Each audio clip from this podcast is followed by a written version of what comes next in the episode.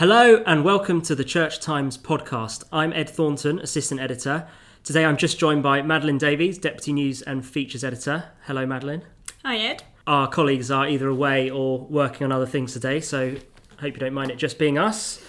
Today we're going to talk about why there aren't more children in church on a Sunday and what role social media can play to stem what can seem like inevitable decline in people coming to church. And I'll be talking to the American podcaster and writer Mike McHargue about his fascinating new book about losing his faith completely and finding it again through studying science. Don't forget that if you don't already subscribe, you can get five issues of our print and digital edition for just £5. Next week, the podcast will be having a break for half term, but we return on the 3rd of November for a special podcast featuring Sam Wells interviewing Neil MacGregor about his new Radio 4 series and British Museum exhibition, Living with the Gods. First, Madeleine reports this week that the average Church of England church has just three children attending, and the 25% smallest congregations have on average none at all. That's according to the latest statistics for Mission. Madeleine, this seems to make quite depressing reading. Yeah, I don't think it will come as a surprise to people who've kind of tracked COV statistics. Um, so, from anecdote to evidence, which was the research that really kicked off the Renewal to Reform programme, um, found that nearly half of churches had fewer than five under 16s. Um, when you look at churches by size, um, the 25% smallest congregations, as you say, have, have no children at all. I mean, this is quite worrying, isn't it? Because doesn't evidence suggest that most people actually become Christians and, and get baptized and confirmed at a very young age, and those who go on to still go to church as adults ha- have often started going to church before they're 18. So isn't it very worrying that there aren't more children in church? Yes, so um, the vast majority of people who are in church um, will have been born um, into a Christian family. Um, we know from some recent ComRes um, research that churchgoers um, will tend to say, you know, that they've been Christian since birth. Um, Professor David Voas, who um, was one of the authors of that report from Anecdote to Evidence, um, when I interviewed him a few years ago, said, you know, if you don't have people in church by 20, by early 20s, it's very unlikely that they're going to start going. Um, at the same time, if you retain people into that age, it's quite unlikely that they'll leave. Um, so the fact that um, many have no young people at all um, is very worrying um, in terms of sort of future projections. I mean, things like church plants, fresh expressions, can that help? Well, when we shared the story on social media, um, you know, we had lots of response from people saying not every church um, and people give examples of, of, things and initiatives that they have, which they've used to either um, retain families um, or attract um, families and children to church. Um, also, a lot of the grants that are being given by the church commissioners at the moment um, are specifically going to projects which the diocese in question believe can turn around some of these statistics. I know some of the money in Sheffield, for example, has, has gone to projects working with children and young people.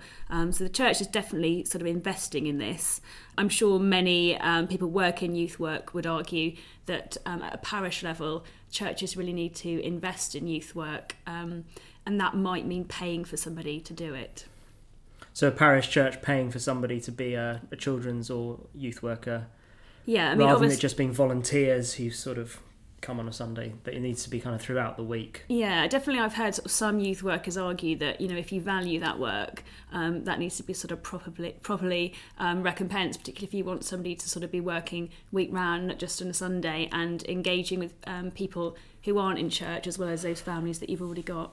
I mean, isn't that all very well for the more wealthy middle class parishes where they can get people to stump up? I mean, how do a lot of parishes, especially in more low income areas, how on earth do they find the money yeah. to pay for a, a you know, full time or part time person? I think one of the models which um, I think uh, I think Worcester Diocese has used is that they're going to be investing um, in a number um, of youth workers who will be sort of based in hubs, um, and then they can go out mm. and sort of work with with various parishes. Um, something else I'm looking at the moment is children's choirs. Um, and I've had some really interesting interviews. That's going to be a feature next month, um, looking at how choirs um, are one way of um, attracting people who are completely unchurched um, back into the pews. And I suppose children who haven't been brought up going to church, if they join a choir, often maybe their parents will come to watch them. And I've seen that in, in churches I've been in, that when the children start coming along, sometimes their parents actually start attending and even Yeah. get baptized and confirmed. Yeah, that was um, definitely um, stories that I heard during the interviews um, were parents coming along and, as you say, getting baptised um, and confirmed uh, with their children. I thought it was interesting the reporting of these quite depressing statistics. I thought uh, there's probably some quite effective PR from Church House releasing their at least great sounding social media stats um, that Tim reports about, Tim Wyatt reports on this week. You know, for instance, 1.2 million see the church's activity through social media sites. 90,000 views on Facebook for their videos each month. Um, I know the, the team there, which, which is, there's been quite a lot of investment and recruitment to that team in recent months. I know it's, it's won a few awards recently, and we, we interviewed Adrian Harris, the new newish head of digital, on the podcast recently. Um, and there seems to be a lot of a lot of drive and strategy there. It's just interesting the way the reports had, you know, on the one hand, there's fewer people physically coming to our churches, but on the other hand, there's loads of people seeing tweets and videos. I mean, what what do you make of that? I think the church is still really wrestling with this question of where technology and social media fits into its mission. Um, certainly, I know there's one gentleman who raises it at every synod. Um, he'll ask, you know, what Martin are we doing? Sewell, yeah, think, what are we doing about digital media? Um, Adrian's obviously got a really interesting background working for the Conservative Party, um, working for Bupa, I believe. And Tesco. Um, yeah, so brings a really um, interesting CV with him. Um, I think the question really is um, what do we can we dig down more into views and clicks? Um, you know, who is it that's doing this? Is it actually kind of existing churchgoers and people who who follow the account because they're already um, Anglicans, or is it reaching um, a new demographic, or perhaps even retaining people who might otherwise have left? So I I think we need those figures as well. Um, I actually read a column in the Telegraph today, um, which was saying actually in a world where so much of our interaction is virtual, isn't kind of the unique or one of the unique sort of qualities of the church the fact that it offers face to face contact and um, is a place where people who who perhaps um, are lonely or live alone or don't have um, a huge social circle um, can find that sort of personal interaction. Um, So I think sort of not wanting to lose sight uh, of that, but also celebrating the hard work of Adrian and his team. Um, I think um, the sort of quality of what they produced is is really impressive, um, and it would be foolish of the church not to try and harness something which has obviously completely transformed our lives in recent years. I'm just interested whether how we can tell whether people are, are seeing videos on Twitter or Yeah. Facebook who don't usually go to church and thinking, "Oh, I'm going to visit my church," Mm. or whether something really simple like the the church. Um, I think it's St Peter's de Beauvoir town that I cycle past from my son's school every morning. Every morning, the church is clearly open with a "Welcome, please come in" sign, Mm. and I'm sure they do all kinds of things in the community. I wonder how much that real local expression. Embodied expression is actually more effective. And I've met many people who've started coming to church because of that kind of um, Yeah. relational contact, and, Yeah. and it's very much in their locality rather than a sort of national campaign. Yeah, um, interesting. I was at um, Holy Cross in, in King's Cross recently, um, and several of the um, young men who were getting confirmed had actually come across the church um, because several of the young men who were getting confirmed had actually um, got in touch with the church um, through a Twitter account.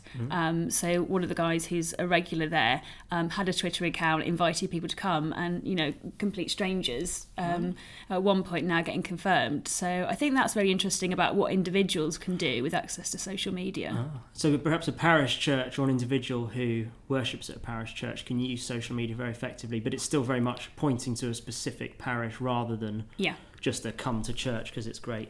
Yeah, I think as well. I've been reading a lot recently about um, how Facebook, in particular, is changing elections, is changing the way political parties operate. Obviously, we've seen with the Labour Party, um, you know, incredible statistics about how many people saw um, a Labour social media video during the last election and the impact that that's had um, on the youth vote.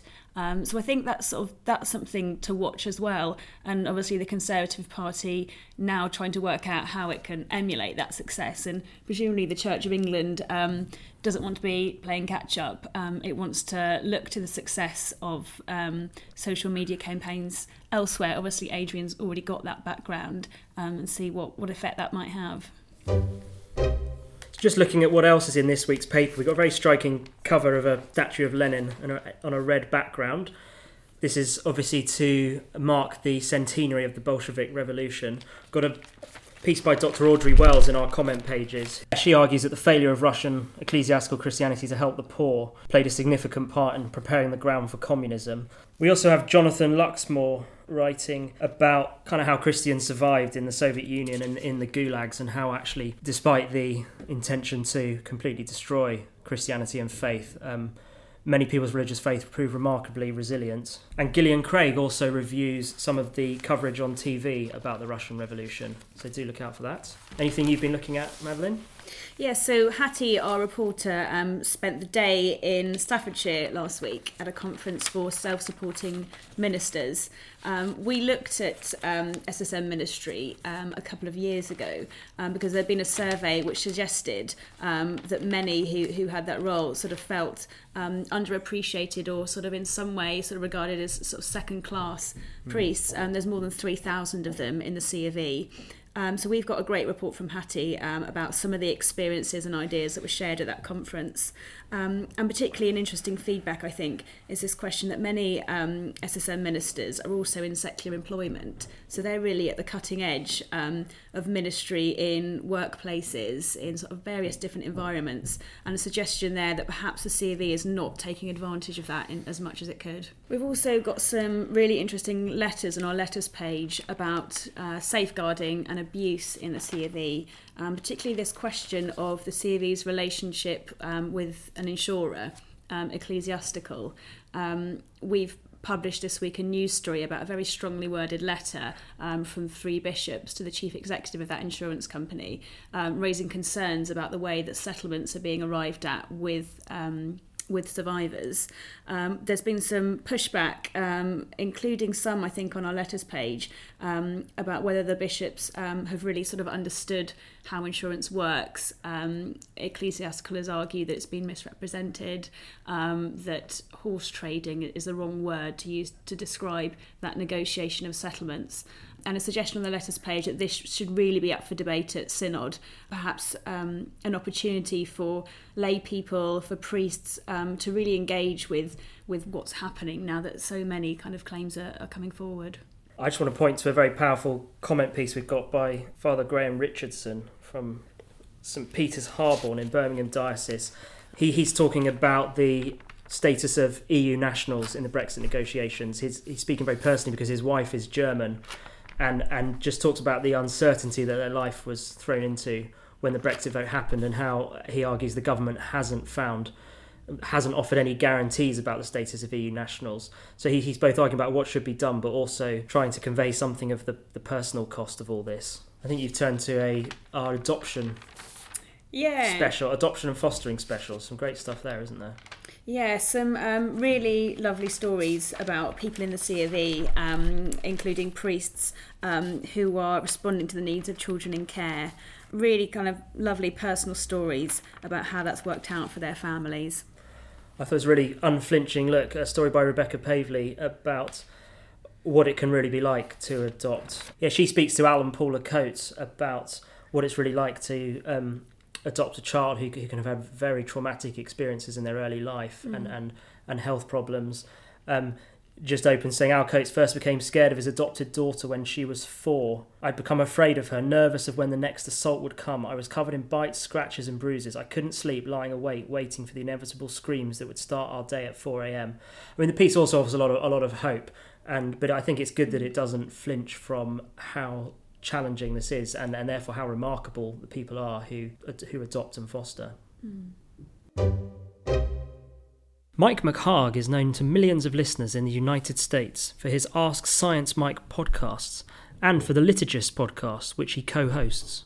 His new book, Finding God in the Waves, is published by Hodder. It tells the story of how Mike, a Southern Baptist fundamentalist, lost his faith completely and how he found it again through studying science. I spoke to Mike during a recent visit to London.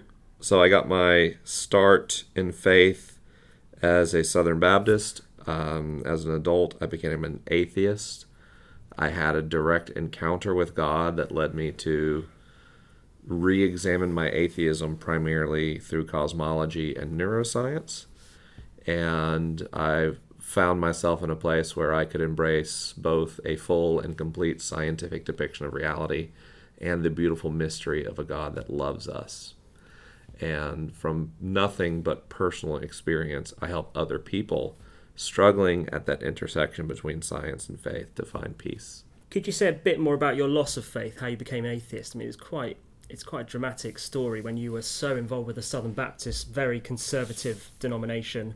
Were you a would you have said you were a fundamentalist Christian or conservative evangelical at the start? I would say I was a very nice fundamentalist, certainly a conservative evangelical. You know, the Bible is infallible and God's sole source of insight and um, teaching for humanity. Um, and the loss came from Bible study. Um, and the Bible study was driven by an extramarital affair that my father had. Uh, Dad was a music minister in our church. And when he said he was leaving my mom, that didn't connect with my understanding of biblical divorce. So I told him he could not get a divorce and that he and I would do a Bible study together. And I was a nerdy kid and nerds never win fights. We have to have more data than the other party. And so the way to get more data was to read the entire Bible, which I did four times in one year. And um, contrary to what I expected, that experience led me farther and farther away from God. I found in the pages of Scripture far more questions than answers. And ultimately, I reached a point where I didn't believe anymore which was incredibly traumatic. Some people get to the end of their faith and they feel like it's a freedom and a new insight and a new way of understanding the world that's beautiful and moving.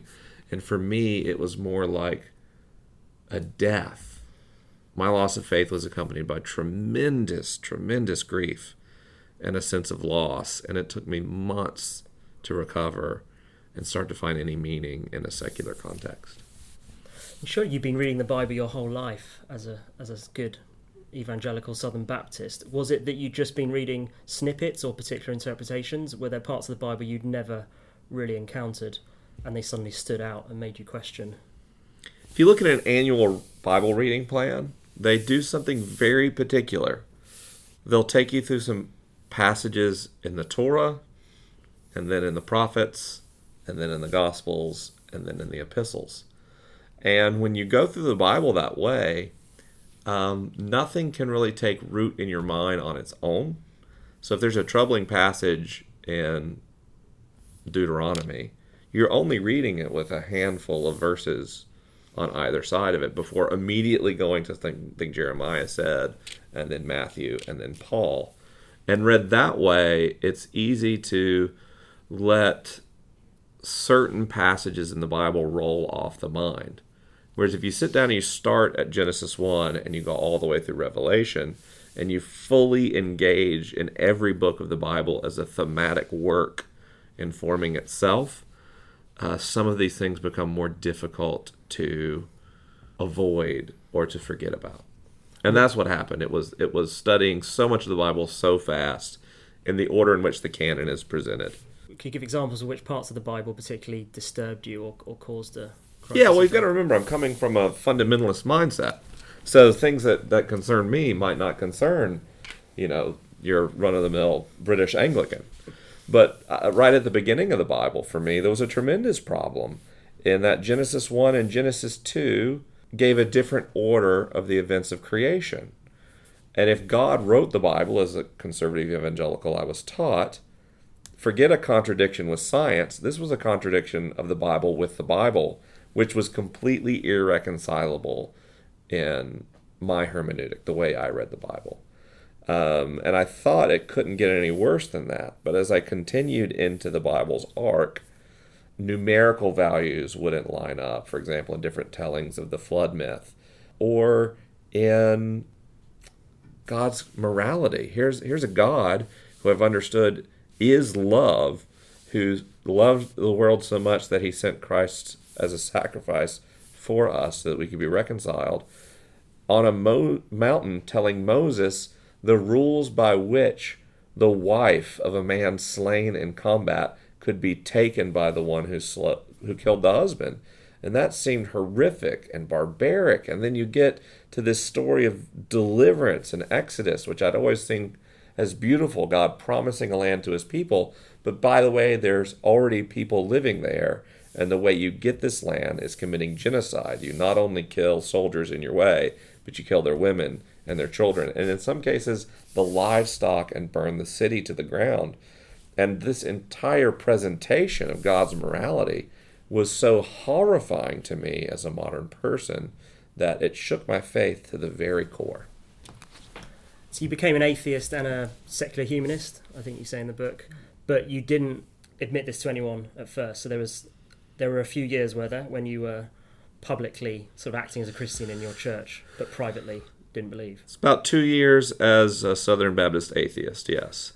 Um, It's unusual. It is unusual. Now, online, I was completely transparent about where I was.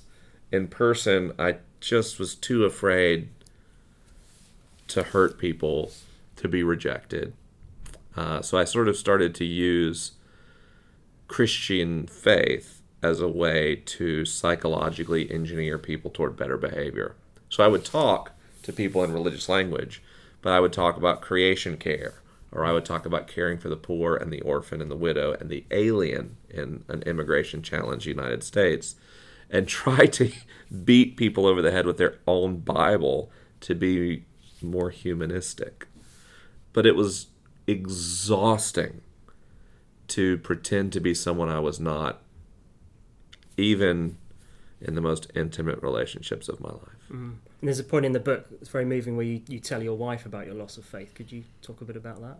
Yeah, so I married the love of my life and my best friend, and I can't believe she didn't figure anything out was going on for two whole years. I'm a better actor than I ever would have thought.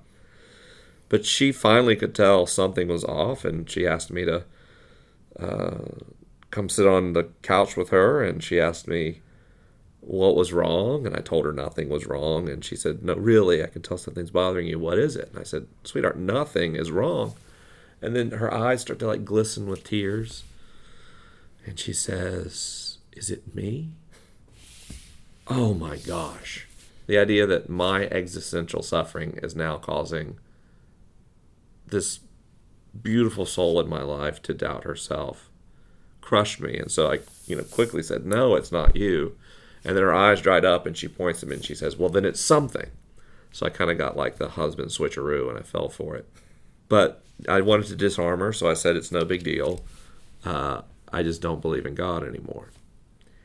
Um, and for a good Baptist conservative evangelical wife, that was horrifying news and led to some of the most difficult discussions we've had in our marriage. I mean, in the United States, outing yourself as an atheist perhaps carries greater a greater cost socially. I think perhaps people in the UK don't realise quite how atheists are often viewed in the US. Is that right?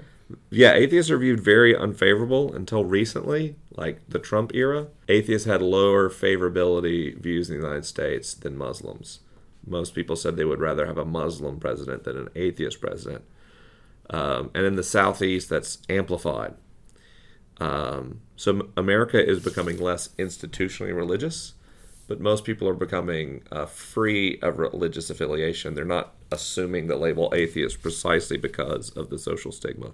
And, uh, you know, for me to say I don't believe in God, my wife is not only afraid for my immortal soul in her religious context, she's also fearful for our ability to exist socially within community, which for a social species like Homo sapiens is a truly terrifying prospect. So how did things work out? Did you did you work through that? We did find a way through. At first, it was a truce, um, an agreement to pretend together.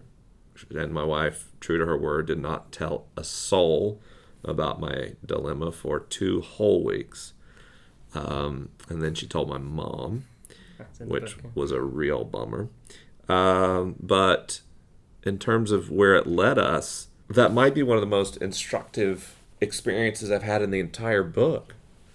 Because one thing none of us do in the UK and the US or anywhere in the world is live graciously among disagreement. We have such a zeal to convince people to believe as we do. And that includes in marriage. And ever since this experience, my wife and I have experienced a more profound sense of intimacy than we ever have before because our life and indeed our marriage is no longer about sharing the same views on the world or on God or on anything else, but instead committing to journey through life together in solidarity. And that becomes an avenue for genuine relationship to form that um, you can be more secure in because you are known for who you are and who you're becoming every day, as opposed to taking on some static social image for the sake of mutual comfort. And I think I think if people whether they agree with me on any topic or not, I hope one thing my work does and what this book does is encourage people to engage in vulnerable, authentic community. And then how did you come back to faith? I mean, you describe yourself as a Christian today, no longer an atheist. Oh, I had a couple of experiences that uh, made me think I was deeply mentally ill. Um, I was, by rather odd circumstances, uh, taking the Eucharist as an atheist. And I heard a voice speak to me that I thought was Jesus. And a few hours later, I was standing on the shore of the Pacific Ocean and I saw a literally blinding light in the air before me that surrounded me and made me feel warm and made me feel the presence of God and God's love. And those experiences were so confusing from a materialistic mindset that um, I asked my neurologist for a CAT scan because I thought I had brain cancer. And um, I say that not to minimize people's experiences of faith, but in solidarity with those who hear this story of an empty tomb or Paul's conversion and say, This stuff is ridiculous. How could anyone believe it? And I just get it. I understand that viewpoint. But the power of that light made me realize how much I missed the presence of God in my life, independent of some fact claim about the world. I missed processing my day's experiences with a God who loved me. I missed believing that all things were moving towards redemption, that the arc of the universe was toward a new heaven and a new earth, a place of peace, a place of light and love, light being the very love of God itself.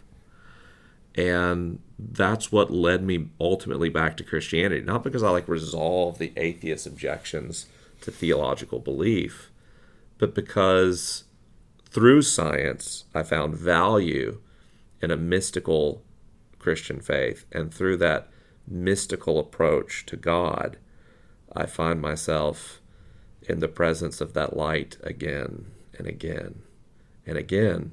And it's not just therapeutic, it's not just about feeling good, it's not just about some transcendence addiction. Encountering God in meditation encountering God in contemplation transforms us. It it provokes us. It makes us sensitive to the ways in which we leave people behind every day. I don't think that you can truly engage in a, a, a genuine practice of faith and pass by a homeless person without caring. I don't think that you can engage in a deep Christian faith and close your eye in comfort to the plight of refugees all over this world. At its best, this faith shows us love so that we ourselves can become more like that love.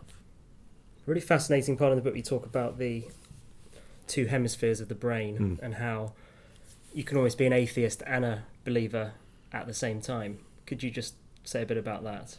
Yeah, so the most amazing thing I've seen in neuroscience is how it shatters our image of self.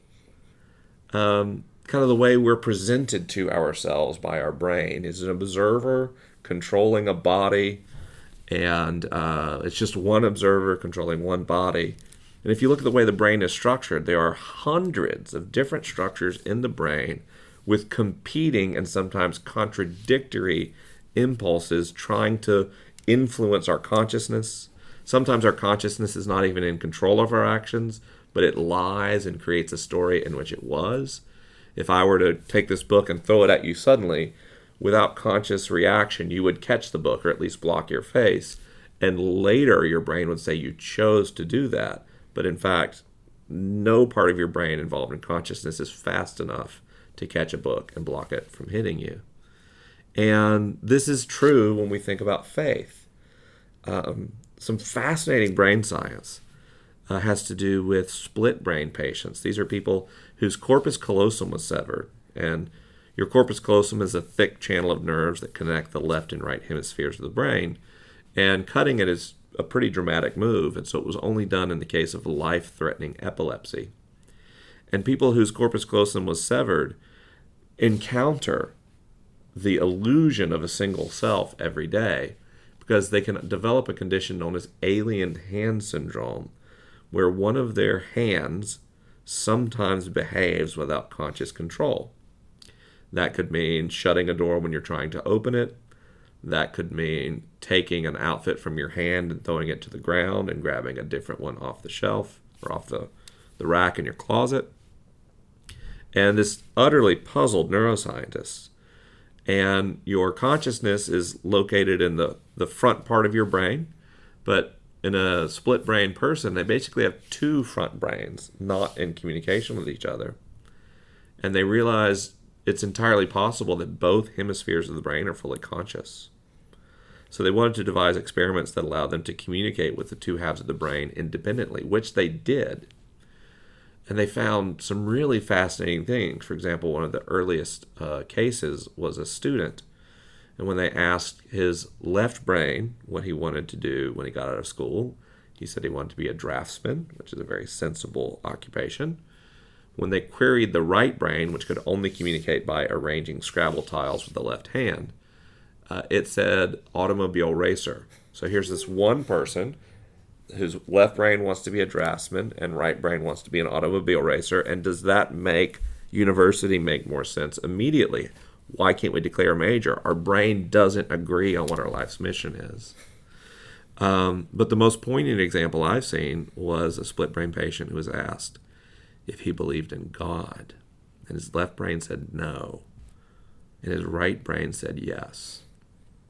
And for people like us, modern people, who pray to a God that we're not sure is there, who both want to believe in miracles and are skeptical that God exists at all, this is incredibly comforting. Because contrary to being lazy thinking or cognitive dissonance or any of the ways we describe doubt, it turns out to be the most authentic representation of humanity. To view the world in multiple ways, even contradictory ways, using different brain states and functions.